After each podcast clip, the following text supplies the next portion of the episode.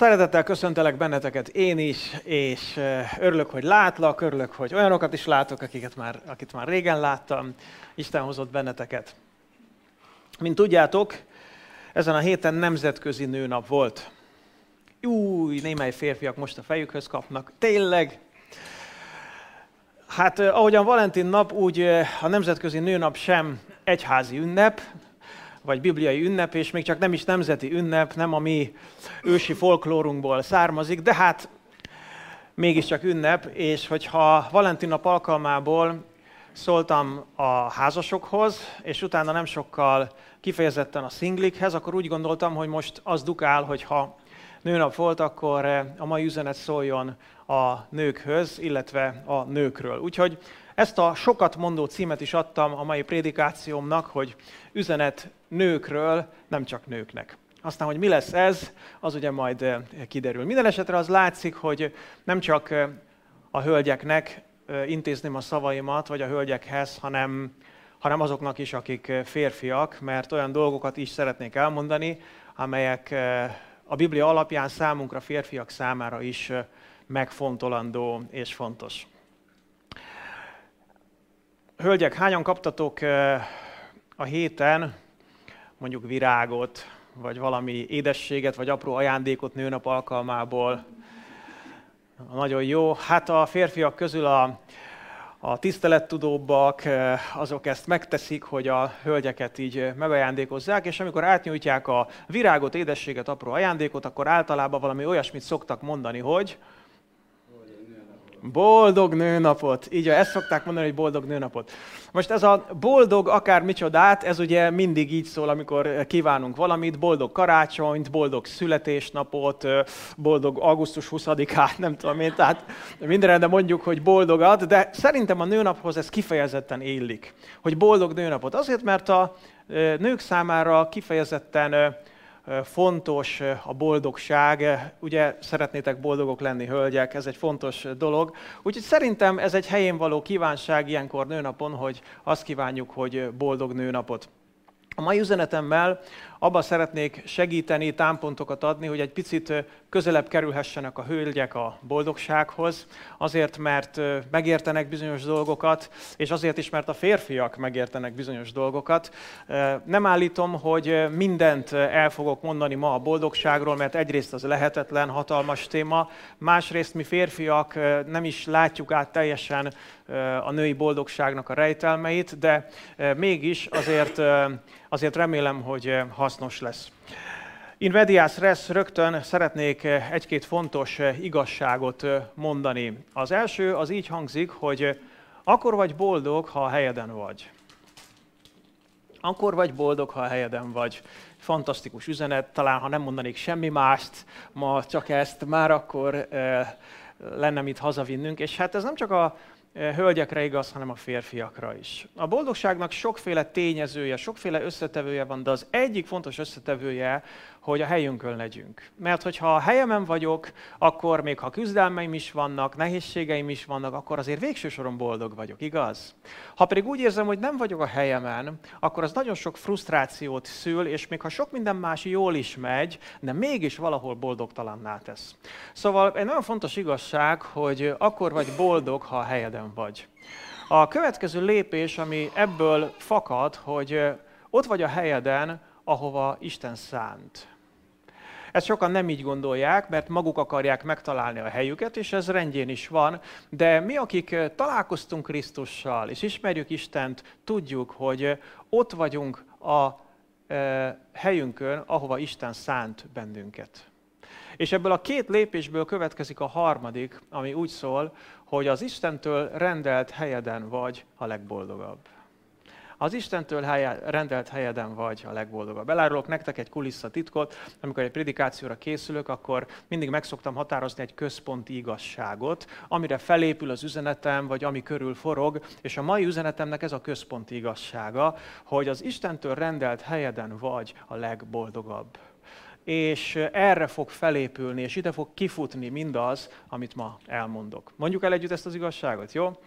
Az Istentől rendelt helyeden vagy a legboldogabb. Így van. És akkor, hogyha, hogy a hölgyekre térjek rá, szeretnék egy idézetet mutatni nektek egy közismert és elismert keresztény író nőtől, Elizabeth Eliottól, aki a Nőnek születtél című könyvében a következőt írja. Arra születtem, hogy nő legyek. Az a tény, hogy nő vagyok, nem tesz engem másfajta keresztényé, de az a tény, hogy keresztény vagyok, másfajta nővé tesz. Ezért elfogadtam Istennek rólam alkotott elképzelését, és egész életem mindenestől felajánlom neki. Én, aki vagyok, és akivé formálni akar. Szerintem ez nagyon szép idézet, és nagyon sokat mondó. És minden sorát, mondatát ki lehetne elemezni prédikáció címén, de hát mi mégiscsak a Bibliáról szeretnénk beszélni. Mindazonáltal szerintem ez egy nagyon megfontolandó eh, tanács eh, tőle. Szóval ez az, amire szeretnék ma így fókuszálni, hogy vajon Isten mit mond. Isten mit mond a nőkről, Isten mit mond a nőknek a helyéről, a szerepéről, annak érdekében, hogy megtalálhassuk azt a helyet, amit ő nekik vagy nekünk szánt. Hát, hogyha a történelemnek a viharait megfigyeljük, vagy vizsgáljuk a történelmet, akkor eh, azt kell mondanunk, hogy eh, a férfiak eh, sok kultúrában és nagyon sokszor másodrendűnek vagy alacsonyabb rendűnek tartották a nőket, és ennek megfelelően el is nyomták őket. Ez régen is így volt, különböző korokban így volt, sőt, tudjátok, hogy ma is sok helyen így van. Lehet, hogy az olyan civilizált helyeken, mint mondjuk Magyarország, vagy Nyugat-Európa, már kevéssé beszélünk erről, de az igazság az, hogy azért itt is megtalálható.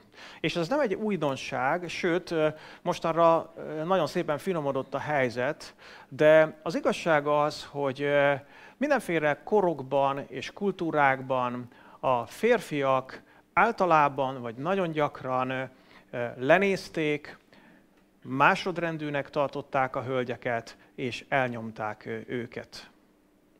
Ennek sokféle megnyilvánulása volt.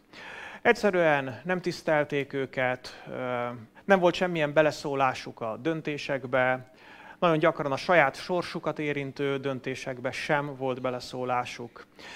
Volt, amikor egy családban lány született, akkor mindenki nagyon elkeseredett, jobban szerették volna, hogyha fiúk születnek, és bevallom őszintén, hogy gyerekkoromra visszaemlékszem, akkor bennem is volt ilyen. Hogy amikor mi már hárman voltunk fiúk testvérek, akkor amikor a negyedik következő testvérünk született, akkor az volt bennünk, hogy de jó lenne, ha ő is fiú lenne. Aztán hála Istennek nem fiú lett, hanem egy lány, és egy nagyszerű húgunk lett, akiért nagyon hálás vagyok. De akkor ilyen gyerekes észsel így gondolkodtam. És aztán, mivel édesapámnak több testvére volt, és ő volt a legidősebb, úgy mi születtünk először, és utána jöttek az unokatestvérek, akkor is mindig ezen durkoltunk, hogy csak fiú legyen, csak fiú. Nem tudom, hogy ezért volt-e az, hogy tíz fiú született, és négy lány, vagy nem. Minden esetre az arány az így volt. És ez nem volt egy helyes érzés, és ez nem volt egy helyes gondolkodásmód. Voltak olyan korok, amikor a lánygyermekeket hagyták meghalni, vagy kifejezetten kitették, hogy ne az legyen. Most is vannak olyan civilizációk, amelyek túl népesedettek, és ezért a családpolitika az, hogy lehetőleg csak egy gyerek szülessen a családba, Ázsiában vannak ilyen országok, és természetesen azt szeretné mindenki, hogy fiúk szülessenek. És miután egy-két-három évtizeden át ez volt a trend, és próbálták ezt befolyásolni ilyen-olyan modern eszközökkel is, akkor egy, egy idő után kiderült, hogy mi lesz itt, nem lesz a férfiaknak kit elvenni feleségül. Szóval ez a gondolkodás, ez, ez benne volt a, az emberekben, mindig is.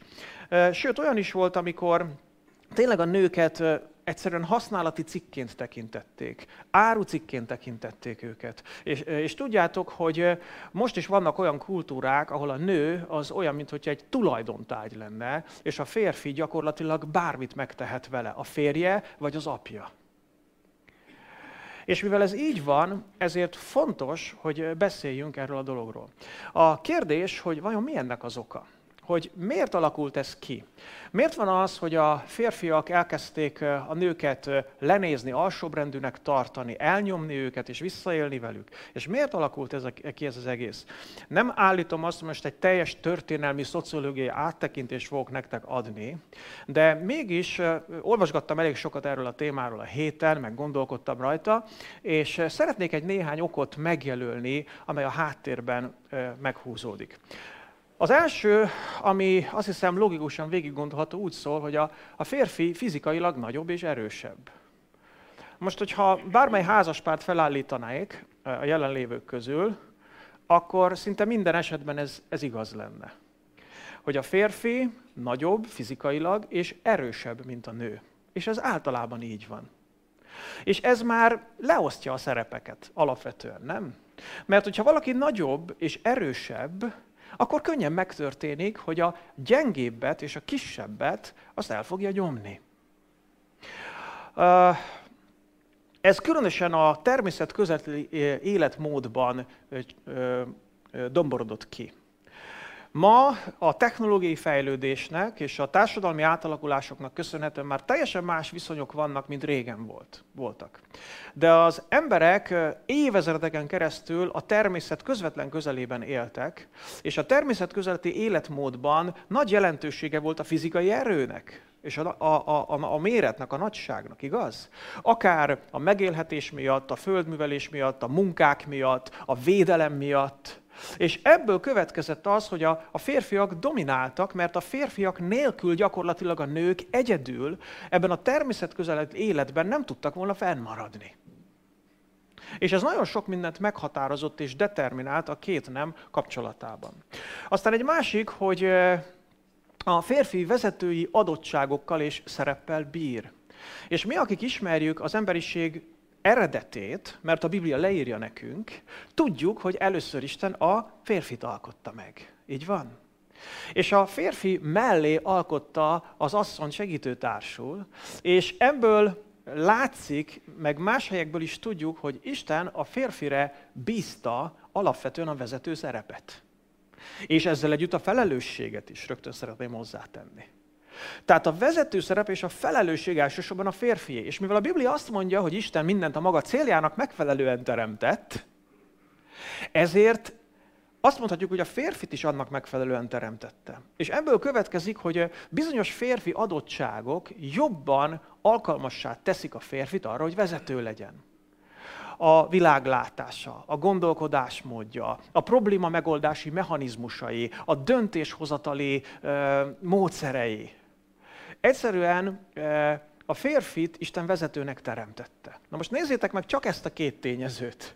Az egyik, hogy nagyobb és erősebb fizikailag, és a természet közelében él az ember. A másik, hogy ilyen adottságokat adott neki Isten, Zárójelben gyorsan megjegyzem, hogy azért ez vice versa nem mindig így van, tehát a kivétel erősíti a szabályt. Vannak olyan férfiak, akik totálisan alkalmatlanok a vezetőnek. Ó, igen, most sok hölgynek eszébe jutott valaki. És ugyanakkor vannak hölgyek, akik meg kiváló vezetők tudnak lenni, de mégis alapvetően ez, a, ez a, az általános törvényszerűség, és az isteni akarat is. Egy következő dolog, hogy a nőt az anyasság kiszolgáltatottá teszi. Mert ugye a férfiak még mai napig nem tudnak szülni, tehát most gender politika ide vagy oda. Ezt azért még szerintem nem sikerült megoldani, vagy hát legalábbis természetszerűleg nem, vagy nem tudom, de alapvetően szerintem nem. Szóval a, a hölgyek azok, akik a gyermeket megszülik. És akkor, amikor egyáltalán a gyermeket várják, amikor a gyermeket megszülik, és az azt követő években, amikor a gyermekekről való gondoskodás, az ilyen napi, gyakorlati gondoskodás az ő feladatuk marad, mert a gyermekek is hozzájuk kötődnek alapvetően, akkor ez az időszak a hölgyet kivonja az amúgy is ö, hát, hátrányos önfenntartó helyzetéből. Igaz?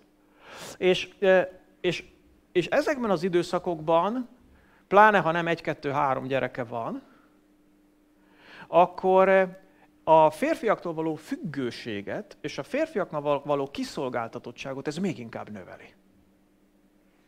Aztán egy következő ok, hogy a, a férfi a nő másságát gyakran, zárójelbe tettem, hogy gyakran nem tudja kezelni, vagy nem tudja tolerálni. Férfiak, tegyétek őszintén a szívetekre a kezeteket. Igaz, hogy így van? Persze viszont is így van. A nők sem tudják sokszor kezelni és tolerálni a férfiak másságát, de hát ugye ők a gyengébbek. A férfi, ha nem tudja tolerálni a nőnek a másságát, vagy nem tudja kezelni, az azért veszélyesebb sportág. Mert a férfi, amikor látja, hogy a nő biológiailag más, hogy olyan testnedvei vannak neki, ami neki nincsenek, meg olyan működései vannak, ami neki nincsen. És amikor látja a, a számára kibogozhatatlan lelki folyamatait, és, és szembesül a női mássággal, akkor ugye azért ez kihívások elé állítja. És ennek lehet a következménye az, mint ahogy nagyon sokszor volt is a következménye az, hogy a férfi elkezdi lenézni a nőt, és azt mondja, hogy ez nagyon gáz. Sőt, elutasítja, akár gyűlöli a nőt emiatt. Azonban van egy következő tényező is, hogy ugyanakkor vágyik utána.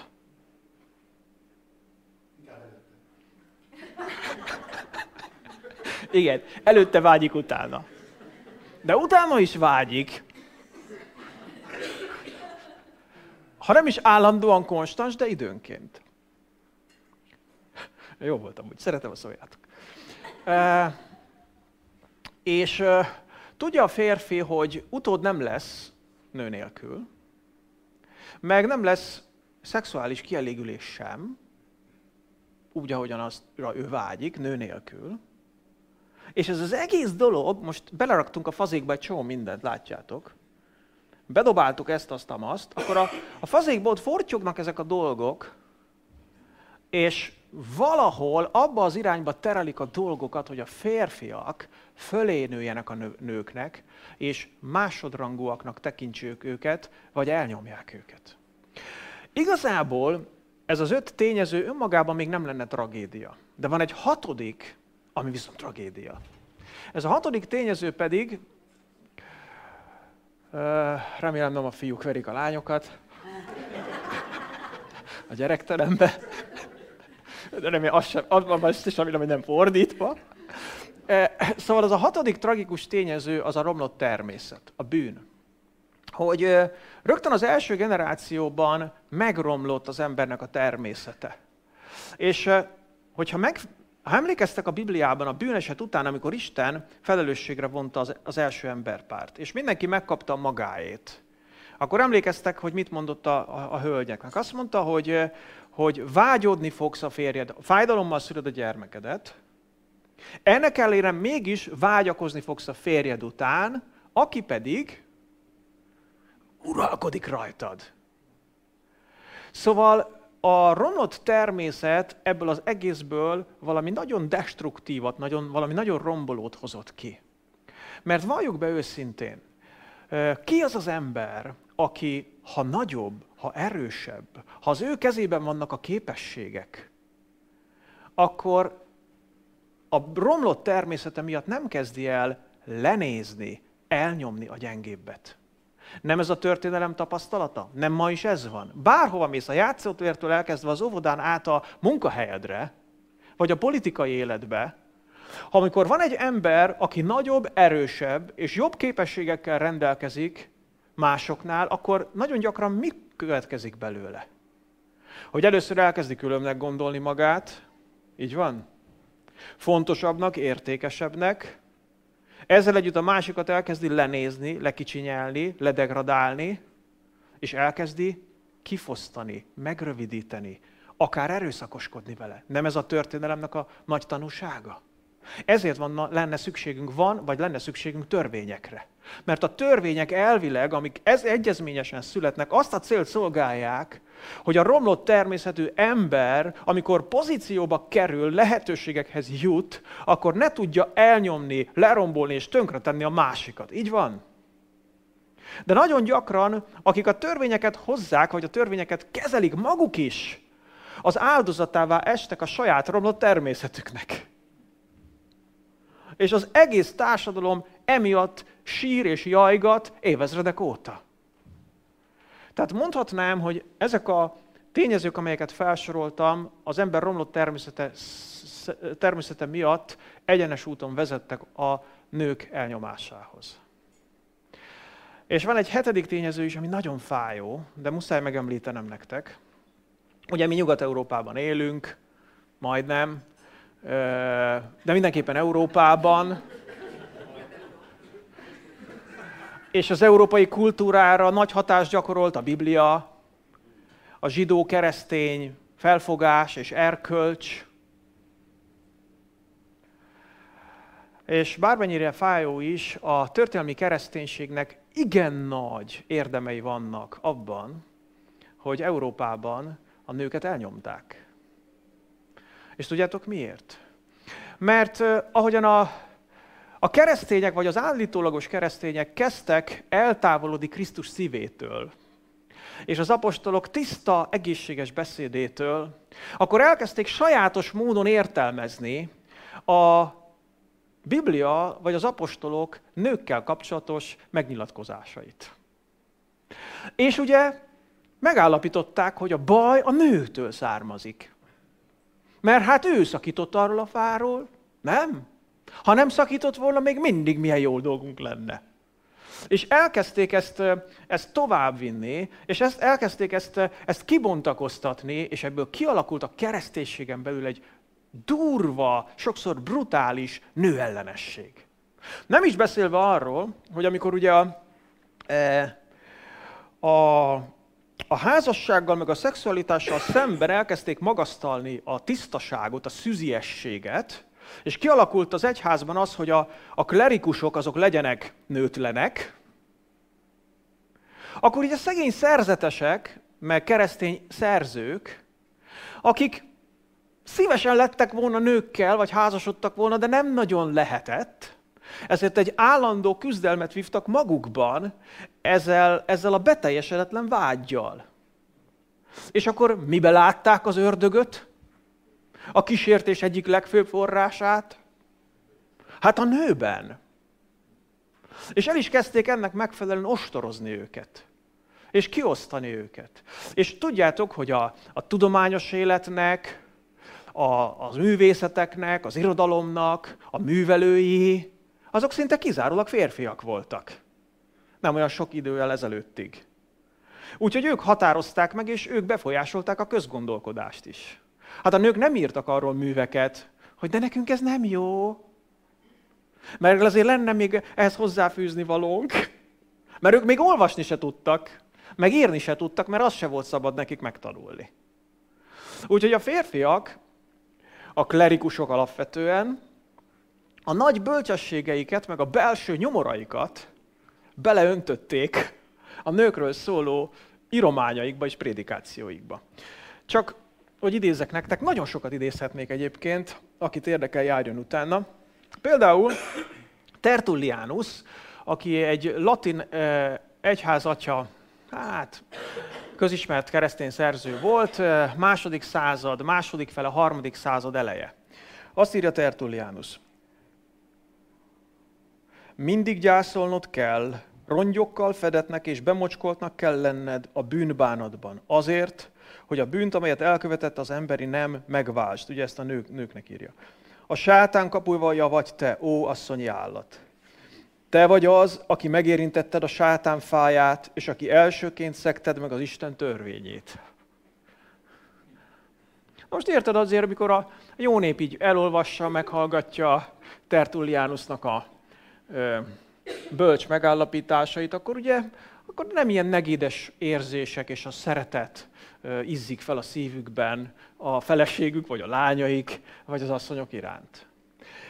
Egy másik idézet, Bernard, Bernard de Morales, Cluny szerzetes, 12. században írt költői művében a következőket írja a nőkről. A költemény főbb megállapításai, most itt van 36 pont, abból csak egy párat idézek, tényleg nem sokat. Első, elnézést kérek a hölgyektől. Férfiak, tessék elkeseredni. Ugyanakkor vicces is persze, mai szemmel nézve. Azt mondja, első pont, a nő ocsmány, a nő álnok, a nő hitvány. Tehát így ezzel a felütéssel kezdi a költői művét. A szerzetes barátunk. 12. század. Másod, második pont. Beszennyezi azt, aki tiszta, istentelen dolgokon kérődzik, és tönkreteszi a cselekedetet. Harmadik pont. A nő egy ragadozó, a bűnei olyanok, mint a homok. Negyedik. Mindazonáltal a jókat nem akarom sérteni, őket meg kell áldanom. Tehát azért a negyedik pontnak érzi is, hogy lehet, hogy kicsit túlnőtt a célon. És azt mondja, mindazonáltal azért a, a jókat nem akarom sérteni. Azért van egy-kettő olyan is. Nem túl sok, azért érződik belőle, de van egy-kettő olyan is. Tizedik pont. Siet eltévejedni, tudni a nő, azért született, hogy megtévesszen, és a megtévesztésben tapasztalt. Tizenegyedik pont. Csúszós ös, ösvény. Jóképű borzalom. Nyilvános kapu édes méreg. Most ez nem tudom latinul, hogy hangozhatod, de 25. pont. Festi magát és hamiskodik. Átalakul, változik, szint vált. 26-os pont. Lármázásával megtévesztő bűnre csábít, ő maga is bűn. 30. pont. Kitépi saját sarjait a hasából. 31. pont. Meggyilkolja az utódját, vagy cserben hagyja. 35. pont. A nő szószegő, a nő bűzös, a nő undorító. De hogy, barátom? 6. 36. pont. Ő a sátán trónusa, a szemérem számára teher. Na most figyelj, Igaz, hogy most megborzadsz, amikor ezt hallgatod. Rendesen izé, ki kéne rakni a izé, 90 éven felülieknek karikát, vagy nem tudom micsodát, amikor ezt, vagy a 130 éven fölülieknek, hogy csak azok hallgassák, akik már elmúltak 130 évesek. A többieket szigorúan távol kell tartani az ilyenfajta megnyilatkozásoktól. De, de nézd meg, hogy ez egy, ez egy elfogadott, jó, lehet, hogy ennél voltak szolidabbak is, meg ez a keményebbek közé tartozik, de hát ez egy elfogadott vélemény volt. És kitől származok? Egy szerzetestől, aki az életét oda szentelte az Úr szolgálatára. Hogy építse az embereket, ápolja őket, segítse őket. Azért ez elég kemény, nem? Szóval mi ennek a következménye? A nőknek a lenézése, a nőknek az elnyomása, a nők semmibevétele, és ez a történelmi tapasztalat.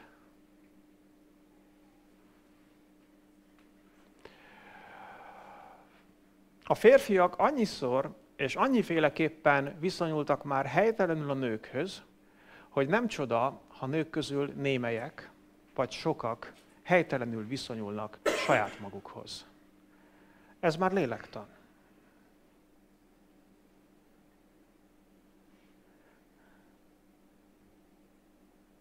De nagyon sokszor, amikor egy hölgy nem olyan, amilyennek lennie kellene talán,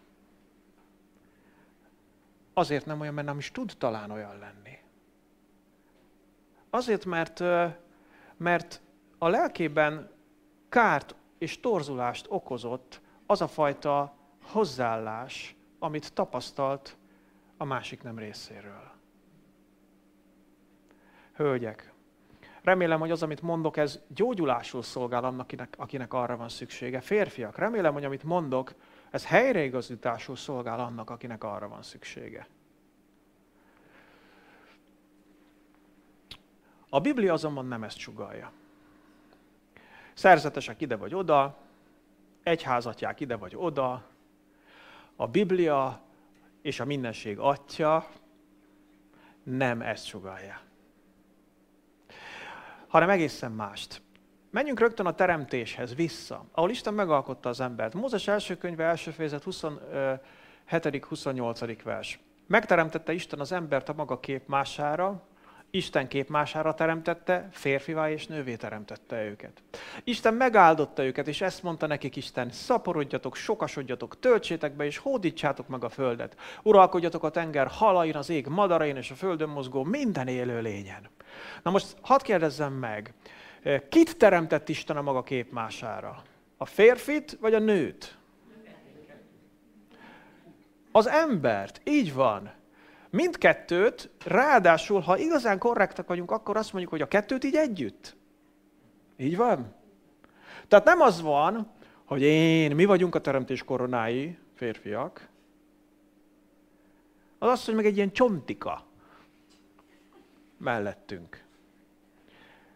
Hanem együtt azt mondja a Biblia. És figyeljétek meg, hogy konzekvensen többes számban beszél. Amikor azt mondja, hogy és megáldotta őket. Így van? És ezt mondta, hadd halljam, nekik. Megáldotta őket, és ezt mondta nekik. Mit csináljatok? Szaporodjatok. Nem azt mondta a férfinak, hogy szaporodjál. Innen, onnan, amonnan. Minél több, annál jobb. Szord a magot. Hanem azt mondta, hogy szaporodjatok, és sokasodjatok, és töltsétek be, és hódítsátok meg. Nem a férfinek mondta, hogy hódítsd meg a földet, meg az összes nőt, hanem azt mondta, a kettőnek együtt mondta, hogy hódítsátok meg. Uralkodjatok a tenger halain, stb. stb. Konkrétan a, a nő az asszony teremtésével kapcsolatban a következőt írja a Biblia. Ezután ezt mondta az Úristen. Nem jó az embernek egyedül lenni, alkotok hozzáillő segítőtársat. Ez annyira rövid mondat, de nagyon bölcs, és olyan sokat mondó. Igen, a férfit alkotta Isten először. Ami meghatározza az ő szerepét és felelősségét. A férfi a vezető, ő az egyenlők között az első, övé az irányítás alapvetően, és övé a felelősség. Igaz? Neki mondta el Isten, hogy ez itt a kert a tiéd, uralkodjál, illetve őrizd és gondozd, meg minden, és aztán neki kellett továbbadni a feleségének, mert a feleség akkor még nem volt. Tehát ez benne van, de ugyanakkor az is benne van, hogy szüksége van segítőtársra. Az is benne van, hogy a hölgy, amennyiben házas, akkor segítőtársa férje mellett, de segítőtárs. És nem azt mondja, hogy, hogy nem jó az embernek egyedül lenni, alkotok hozzáillő rabszolgát, bejárónőt, ilyesmit, titkárnőt, hanem, hanem teremtek, alkotok hozzáillő segítőtársat. Mély álmot bocsátott azért az Úristen az emberre, és az elaludt. Akkor kivette az egyik oldalbordáját, és húst tett a helyére. Az emberből ö, kivett oldalbordát asszonyá formálta az Úristen, és odavitte az emberhez. Akkor ezt mondta az ember, ez most már csontomból való csont, testemből való test, asszonyember legyen a neve, mert férfi emberből vétetett. Ezért a férfi elhagyja apját és anyját, ragaszkodik feleségéhez, és lesznek egy testé. Olyan ö, szép szerintem, ahogy itt ez, ez le van írva. És ö, nem olvasunk arról a fajta al, ö, másodrendűségről, pláne nem elnyomásról, meg ilyenekről, ami, ami kialakult ö, ebben a világban. Hanem azt látjuk, hogy az ember, illetve Isten a férfiből kivesz egy darabot, és olyanná formálja, hogy az, az jó, és amikor a férfi látja, akkor nagyon értékeli, akkor tudja, hogy igen, csontomból való csont, testemből való test, és utána azt mondja, hogy kész vagyok elhagyni érte mindazt, ami eddig volt, és kész vagyok ragaszkodni hozzá, és azt mondja, hogy ketten lesznek egy test. Ez más, ez az isteni perspektíva, mint amit a megromlott világban látunk. Úgyhogy ez a helyes pozíció, nem ez. Nézzétek meg, hölgyek, urak, nem ez a helyes pozíció, hanem ez a helyes pozíció. És nézzétek meg, kiemeltem lila rózsaszín színnel, hogy kivette az egyik oldalbordáját. És tudom, ezt nem én találtam ki, mások mondják, de olyan, olyan tetszetős, és olyan rá is mutat a lényegre, hogy az oldalbordáját vette ki. Onnan vette ki, ahol közel van a szívéhez. Igaz? Ami védi a belső érzékeny részeket. Ez olyan sokat mondó. A feleségnek, a nőnek ez egyfajta isteni rendelése, hogy közel legyen a férfi szívéhez, és lehetőleg védje annak az érzékeny belső részeit. És nem azt mondja a Biblia, hogy Isten kivette a talpcsontját, és asszonyjá formálta. De nem is azt mondja, hogy és Isten kivette a koponyacsontját, amely a legmagasabb helyről, és asszonyjá formálta, hanem azt mondja, hogy kivette az oldalbordáját, odaállította mellé. És ez nagyon szép ez így, ahogy van. Ráadásul, hogy teljesen egyértelmű legyen, amikor Isten befejezte az ő teremtő munkáját, akkor a következőt írja a Biblia. És látta Isten, hogy minden, amit alkotott, igen jó.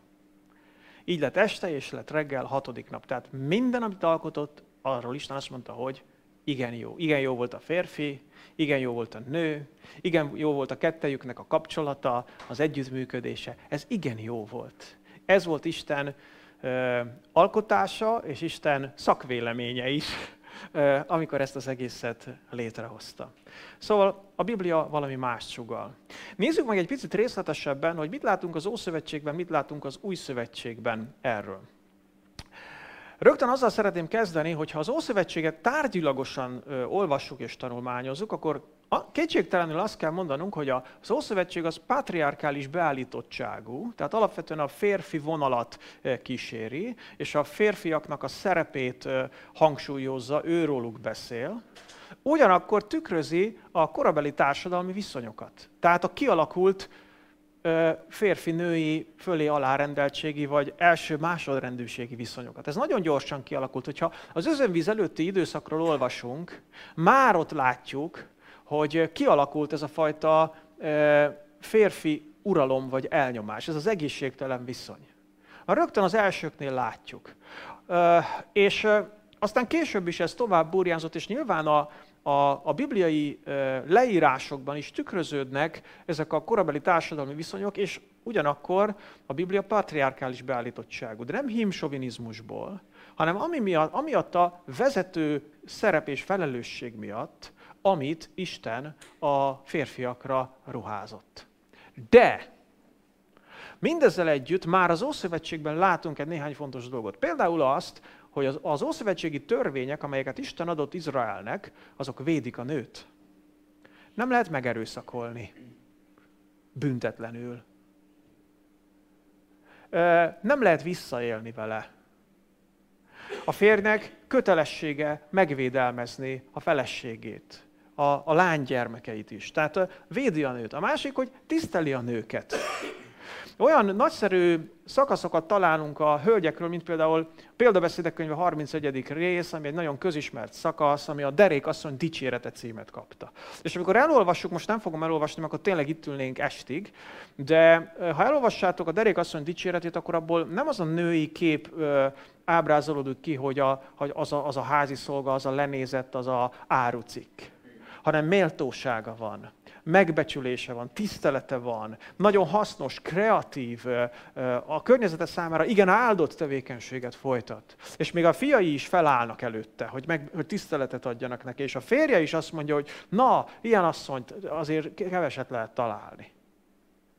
Tehát, hogyha olvassuk, akkor azt látjuk a Bibliában, hogy az Ószövetség is tiszteli a nőket. És egy harmadik dolog, hogy az Ószövetségben látjuk azt, hogy kifejezetten pozitív példaként állít elénk konkrét hölgyeket. Tudnátok-e ilyen hölgyeket mondani az Ószövetségből, akiket pozitív példaként állít elénk?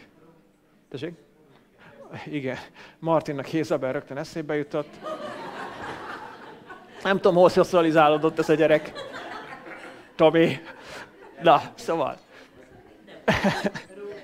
Ruth, Abigail, Abigail, Anna, Eszter, Ráháb, Miriam, Debóra. Hát látjátok? Sorra ott vannak, és, és hát nem a, nem a izé, 12. századi szerzetes módjára nyilatkozik róluk az Ószövetségi Szent Író hanem igenis elismerőleg és példaként mutatja be, és mi férfiak is sokat tanulhatunk ezektől a hölgyektől. Tehát ezt látjuk az Ószövetségben. Mit látunk az Új Szövetségben? Az Új Szövetségben azt látjuk, hogy Jézus megbecsölte a nőket. Abban az időben egyébként már a, a zsidóságban is kialakult ez a, tehát ott volt, jelen volt ez a nőknek ez az elnyomása. Tehát az volt a, a felfogás, vagy a gyakorlat, hogy a nőt bármiért el lehetett bocsátani a feleséget. Tehát nem jól főzte a sóletet, vagy mit tudom én, rosszul állt a, a haja, vagy az edények a konyhába, nem tudom, akkor el lehetett bocsátani. És nem kellett különösebb indokot hozni. És amikor Jézust megkérdezték, hogy szabad-e a férfinek bármi miatt elbocsátani a feleségét, akkor ott azt nem úgy kell értelmezni, hogy, hogy van-e egyáltalán bármi ok, hanem erre a közgyakorlatra reflektált, hogy, hogy, hogy szabad-e a férfinak bármi miatt elbocsátani a, fél, a feleségét. És akkor azt mondta, nem, nem, nem, nem lehet, ez nem így volt kezdettől fogva. De ez a gyakorlat volt. Nagyon korán kialakult egy ima, és ez már a Talmudban nagyon régen, korai századoktól olvassuk, és a mai vallásos zsidó izraeli gyakorlatban vannak a reggeli áldások, amiket reggel elmond, elmond egy vallásos zsidó. És a reggeli áldások valahogy úgy szólnak, mit tudom én, a második, harmadik, negyedik, hogy, hogy áldott vagy, örök Istenünk, világ áldott vagy örök Isten, világ hogy nem teremtettél aki nem teremtettél, nem zsidónak, pogánynak. A, a következő, áldott vagy, örök Isten, világ aki nem teremtettél, szolgának. Következő, áldott vagy, örök Isten, világ aki nem teremtettél, nőnek. Ez egy vallásos zsidó férfi minden reggel elmondja. Persze, ha meghallgattok erről rabinikus véleményeket, akkor ők ezt nagyon világosan elmagyarázzák, hogy ez nem arról szól. Ez nem arról szól, mert ez arról szól, hogy a hölgyek olyan nehéz munkát végeznek, annyira ö, nagy terheket viselnek, mert nekik kell a háztartás gondját vinni, azt a kibírhatatlan sok porontyot állandóan etetni, itatni, hozni, vinni, minden, hogy ezt egy férfi nem tudná csinálni, és ez pusztán a hála hangjai szállnak föl ebből, hogy örökkévaló hálát adok neked, hogy nem mértél rám ilyen terhet. És legyünk őszinték, azért ebben is van igazság. De azért nem vagyok benne biztos, hogy, hogy ilyen megfontolásokból született meg ez az áldás. Tehát hálát adok, hogy nem vagyok pogány, hogy nem vagyok szolga, és nem vagyok nő. De Jézus megbecsülte a nőket. Azt látjuk, hogy Jézusnak a tanítványi körében voltak nők, és nem egy, nem kettő. És ez teljesen újszerű volt a korabeli rabbik között. Hát a rabbik csak a férfiakkal foglalkoztak, ne viccelj már. És Jézus mit csinál? Hát simán meggyógyítja Péternek az anyósát. Meg olyan barátai vannak, mint Mária, meg Márta. Meg leírja a Biblia, hogy a tanítványi körébe hölgyek voltak, kiűzött belőlük gonosz szellemeket, és a tanítványai lettek, és vele együtt jártak, a csapatba ott voltak. Erre micsoda egy, micsoda egy világias, micsoda egy erkölcstelen rabbi, gondolhatták mások Jézusról. Miért? Azért, mert Jézus megbecsülte nőket. Tudjátok, miért becsülte meg Jézus a nőket? Elárulom, mert ő Isten volt. Mert ő a láthatatlan Isten képmása.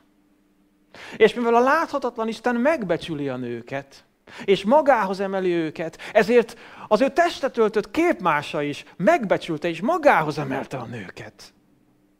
Ez a krisztusi szemléletmód. Aztán azt látjuk, hogy az első gyülekezetek befogadták a nőket. Hát számos hölgyről olvasunk az első gyülekezetben. Nem volt ilyen nemi szegregáció.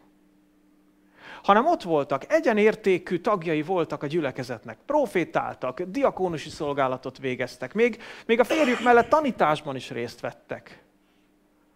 Szóval ott voltak. Természetesen megvolt a rendje, hogy a hölgyek hogyan vegyenek részt a közösségi életben. De elfogadott, megbecsült tagjai voltak a gyülekezeteknek. És Pál kifejezetten azt írja, amikor fejtegeti ezeket a, ezeket a kérdéseket, hogy Krisztusban nincs férfi és nincs nő. Nézzétek, hogy ír erről a Galata 3, 25-28-ban. Mert minnyáján Isten fiai vagytok a Krisztus Jézusban való hit által. Minnyájan.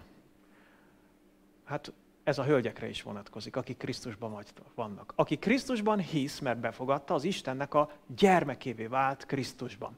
Tehát, mert minnyáján Isten fiai, Isten gyermekei vagytok a Krisztus Jézusban való hit által. Akik Krisztusban merítkeztetek be, Krisztust öltöttétek magatokra. Férfiak, nők egyaránt. Krisztusban tehát nincs zsidó, sem görög. Nincs szolga, sem szabad. Nincs férfi, sem nő mert ti minnyájan egyek vagytok a Krisztus Jézusban. Most nem tudom, észrevesztetek el, hogy melyik három kategóriát említi Pál. Zsidó és pogány. Szabad és szolga. Férfi és nő. Na most a kérdés az, hogy melyik volt előbb. A reggeli áldás, vagy ez? Vannak, akik azt mondják, hogy a reggeli áldás előbb volt, és erre reflektál Pál. Vannak, akik azt mondják, hogy nem, hanem a rabbik Pálnak erre a, erre a ki, eh, kibírhatatlan állítására reagáltak. Akárhogy is van, Pál szavai tükrözik Istennek a véleményét. És ő azt mondja, hogy Krisztusban nincs olyan, nem lehet, nem szabad különbséget tenni ö, szabad és szolga között. Zsidó és nem zsidó között. És férfi és nők között. Mert Krisztusban ezek a, eltűnnek ezek a, ezek a szakadékok, és ezek, a, ezek az elválasztó vonalak. Mert Krisztusban mindenki Isten gyermekévé válik. Így kell tekintenünk egymásra. Kedves barátaim, bármi is legyen a világban, Nekünk itt Krisztus gyülekezetében ezt kell képviselnünk. És Krisztus gyülekezetként a világban is ezt kell képviselnünk. Amen? Ez Istennek a, az értékítélete. Bírjátok még? Szóval az az üzenet, amit ennek kapcsán szeretnék így elétek adni, az így szól. Hölgyek, értékes vagy. Hölgyeim, ez Isten gondolata. Értékes vagy. Értékes vagy. Lehet, hogy vannak közületek olyanok, hölgyek, akik ezt hallgatják, és azt mondják, hogy hát ez annyira nem érint meg engem, mert rendben van az önértékelésem, és tényleg alapvetően megbecsültek engem, az édesapám is, a férfi rokonaim is, a fiú testvéreim is, a fiú osztálytársaim is, a munkahelyen a férfi kollégák és a férfi főnökök is mind megbecsültek engem, úgyhogy nekem egészséges az önértékelésem, nekem ez nem olyan nagy üzenet. És tényleg ö, hiszem és bízom benne, hogy vannak ilyen hölgyek. De azt is tudom, hogy vannak, akiknek meg kell ez az egyszerű mondat. Gondolkodtam is tép előttem is, uram, ilyen bénak is egyszerű üzenetet hozzak. Csak ennyit mondjak, hogy értékes vagy. Hát mi ez? De mégis úgy érzem, hogy tőle van. Őszintén megmondom, nem is erről akartam ma beszélni, hanem valami másról, de aztán mégis mondom, erről kéne beszélni. És ezért szeretném, ha, ha hallanád, mert ezt most nem én mondom, hanem Isten mondja, hogy értékes vagy. Akkor is, hogyha fiúnak öltöztettek kiskorodba, ha baba helyett autót vettek neked, ha Sanyikának szólítottak,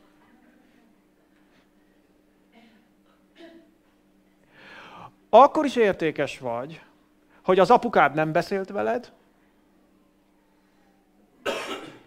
akkor is értékes vagy, ha a fiú testvéreid kiröhögtek,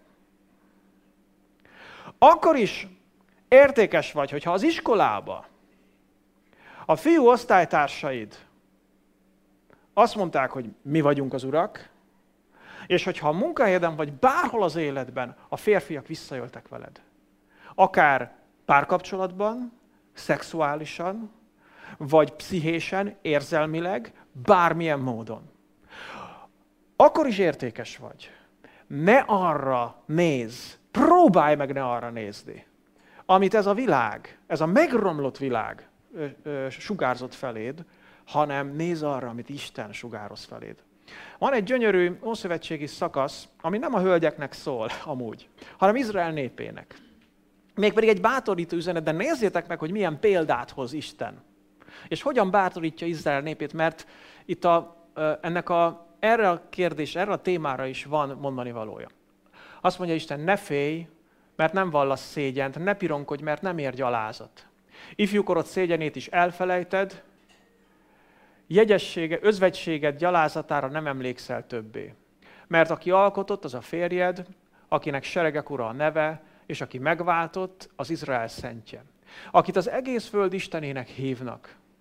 Mint elhagyott és fájó lelkű asszonyt, megszólít téged az Úr, és mint ifjú menyasszonynak, ha megvetett volt is, ezt mondja Istened. Egy rövid szempillantással elhagytalak, de negy, nagy irgalommal összegyűjtelek. Túláradó haragomban egy pillanatra elrejtettem előled arcomat, de örök hűséggel irgalmazok neked, mondja megváltó urad. Ugye milyen szívhez szóló szavak ezek? És hogy Isten pont ezzel akarja Izraelt vigasztani. Miért? Mert az a példa, amit felhoz, az a, az özvegységre jutott hölgy gyalázata. meg az, az elhagyott, fájó lelkű asszony. Hát ez, ezzel tudtak azonosulni. És amikor ezt mondta, akkor nem valami megmagyarázhatatlan metaforát próbáltak érteni. Vajon mit akar mondani Isten? Amikor itt ilyen, ilyen gyalázatos özvegyekről, meg fájó lelkű elhagyott asszonyokról beszél, vajon mire gondolhatott a költő? Hanem egyszerűen mindenkit ismerte ezt a jelenséget. És milyen érdekes, látjátok, hogy, hogy ha megnézzük, akkor valahogy szerintem erre az üzenetre az, az Izraelben élő hölgyek jobban rá tudtak rezonálni, nem? A férfiak is értették, de, de, de, de talán a hölgyek jobban értették. És ebben benne van Istennek az a szándéka, hogy figyelj, ha le is néztek téged, ha el is nyomtak téged, akkor is tudd, hogy én meg akarlak vigasztalni. És én fel akarlak emelni téged, és én meg akarom gyógyítani a te lelkednek a fájdalmait. Ámen. Akkor egy-két iga férfiaknak. És ugyanígy férfiak is, írja Péter, megértően éljetek együtt feleségetekkel, mint a gyengébb féllel, adjátok meg nekik a tiszteletet, mint örökös társaitoknak is az élet kegyelmében. Hogy a ti imádkozásatok ne ütközzék akadályban. Most kezdjük a végén. Ha egy férfi lenézi a nőket, kihasználja, helytelenül bánik velük, akkor az az úrnak nem tetszik. És az imádságai akadályokba fognak ütközni. És könyörgög a férfi az úrhoz, minden nagy áldásokért, és az úr azt mondja, hát elzárjuk a csapot. Hát de miért, uram, miért zárod el a csapot? Azért zárom el a csapot, mert te is elzártad a csapot. És azt mondja, hogy megértően éljünk együtt, hogy adjuk meg a tiszteletet. És tekintsünk úgy rájuk, mint akik örökös társaink, örökös társaink az Úrban. Efézus 5.25-től. Férfiak, úgy szeressétek feleségeteket, ahogyan Krisztus is szerette az egyházat, és önmagát adta érte, hogy a víz fürdőjével az ige által megtisztítva megszentelje. Így állítja maga elé az egyházat dicsőségben, hogy ne legyen rajta folt, vagy ránc, vagy valami hasonló, hanem hogy szent és fedhetetlen legyen. Hasonlóképpen a férfiak is Szeressék a feleségüket, mint a saját testüket. Aki szereti a feleségét, az önmagát szereti. Mert a maga testét soha senki nem gyűlölte, hanem táplálja és gondozza, ahogyan Krisztus is az egyházat, mint hogy tagjai vagyunk testének. Látjátok, itt is ezt tükrözi. Nyilván ez a férfiak, a férjeknek szól elsősorban, de, de általánosan is igaz a férfiak hozzáállására a nők iránt. Timóteus azért első levél, ötödik rész, első három vers. Itt nem házasoknak írja. Timóteus nem volt házas.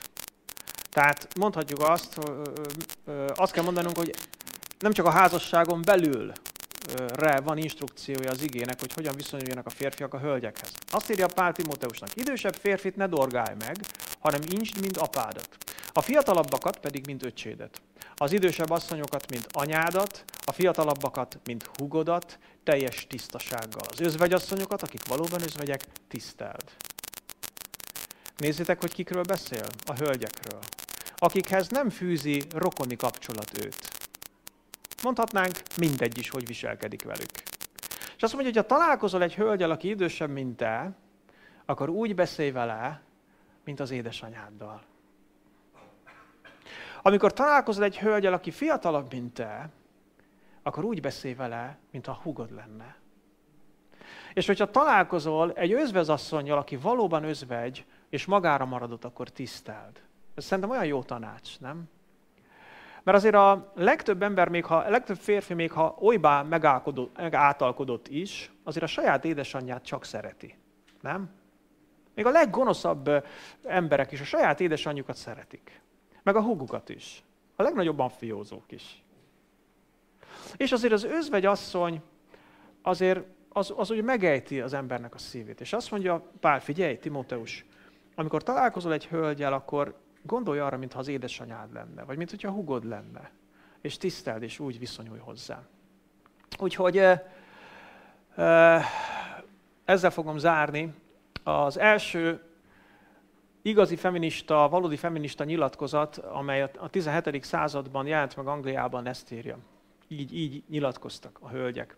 Ugyanúgy szabadnak születtünk, mint a férfiak. Szabad akarattal és szabad szellemmel rendelkezünk, Minket is ugyanazokból a részekből alkottak, és ugyanolyan szabadsággal élhetünk szabadságunkkal. Azért, azért mit már azért a reneszánsz, a humanizmus erősen éreztette a hatásait, és kezdtek ezek, a, ezek az igazságok felszínre kerülni. Nos, van még két pontom, de hát ugye az időnk eljárt, és a tekintettel vagyok rátok, de úgy döntöttem, hogy a jövő vasárnap akkor ezt fogom folytatni. Mert van két, még két fontos pont, ami, ami szerintem érdemes lenne úgy körbejárnunk. Köszönöm a türelmeteket, hogy meghallgattatok, és forgassátok a szívetekbe ezt, jó? Hölgyek, értékesek vagytok. Férfiak, a hölgyek értékesek. Gondolkodjunk így. És nézzünk Isten szemével magunkra, és nézzünk Isten szemével egymásra. Amen. Gyertek, imádkozzunk.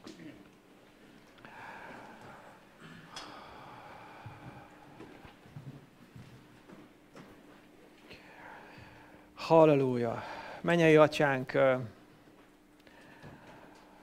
köszönjük neked, hogy te nem csak a lelkünk üdvösségéről, meg a, a hitünk építéséről, meg a, a mennyei örökségről tanítasz bennünket, hanem olyan kényes témákról is, mint amiről ma szó volt. Istenem, köszönjük neked, hogy a te egészséges beszédeidből táplálkozhatunk. Köszönjük, hogy a te egészséges beszédeidet hallgathatjuk és fogadhatjuk magunkba, és rághatjuk azt, és emészthetjük. Még akkor is, hogyha nem könnyű. Uram, köszönjük ezt neked. Olyan jó látni azt, hogy mindaz a romlás, pusztulás, rendellenesség, ami ebben a világban van, az nem tőled van. Hogy te nem így gondoltad. Hogy te úgy gondoltad, hogy mindenki a maga helyén legyen. És mindenki teljes legyen a maga helyén.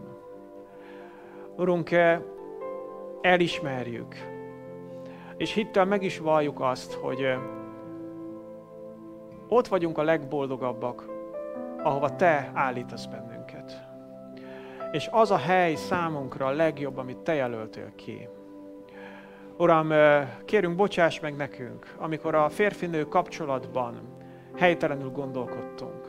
Kérünk, hogy bocsáss meg nekünk férfiaknak, hogyha együtt sodródtunk a romlott természetnek az áramlataival, az istentelen világnak a, a szemléletével. És kérünk, bocsáss meg nekünk, hogyha lenéztük a hölgyeket, vagy magunkat magasabb rendűnek gondoltuk.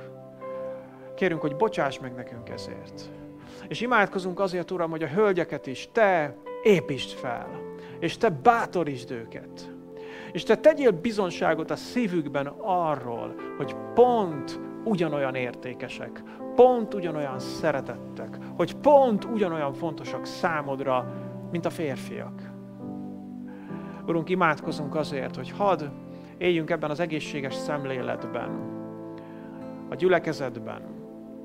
Hadd éljünk ebben az egészséges szemléletben a családjainkban, és hadd képviselhessük ezt az egészséges szemléletet a társadalomban is. Legyen mindez a te dicsőségedre. Amen.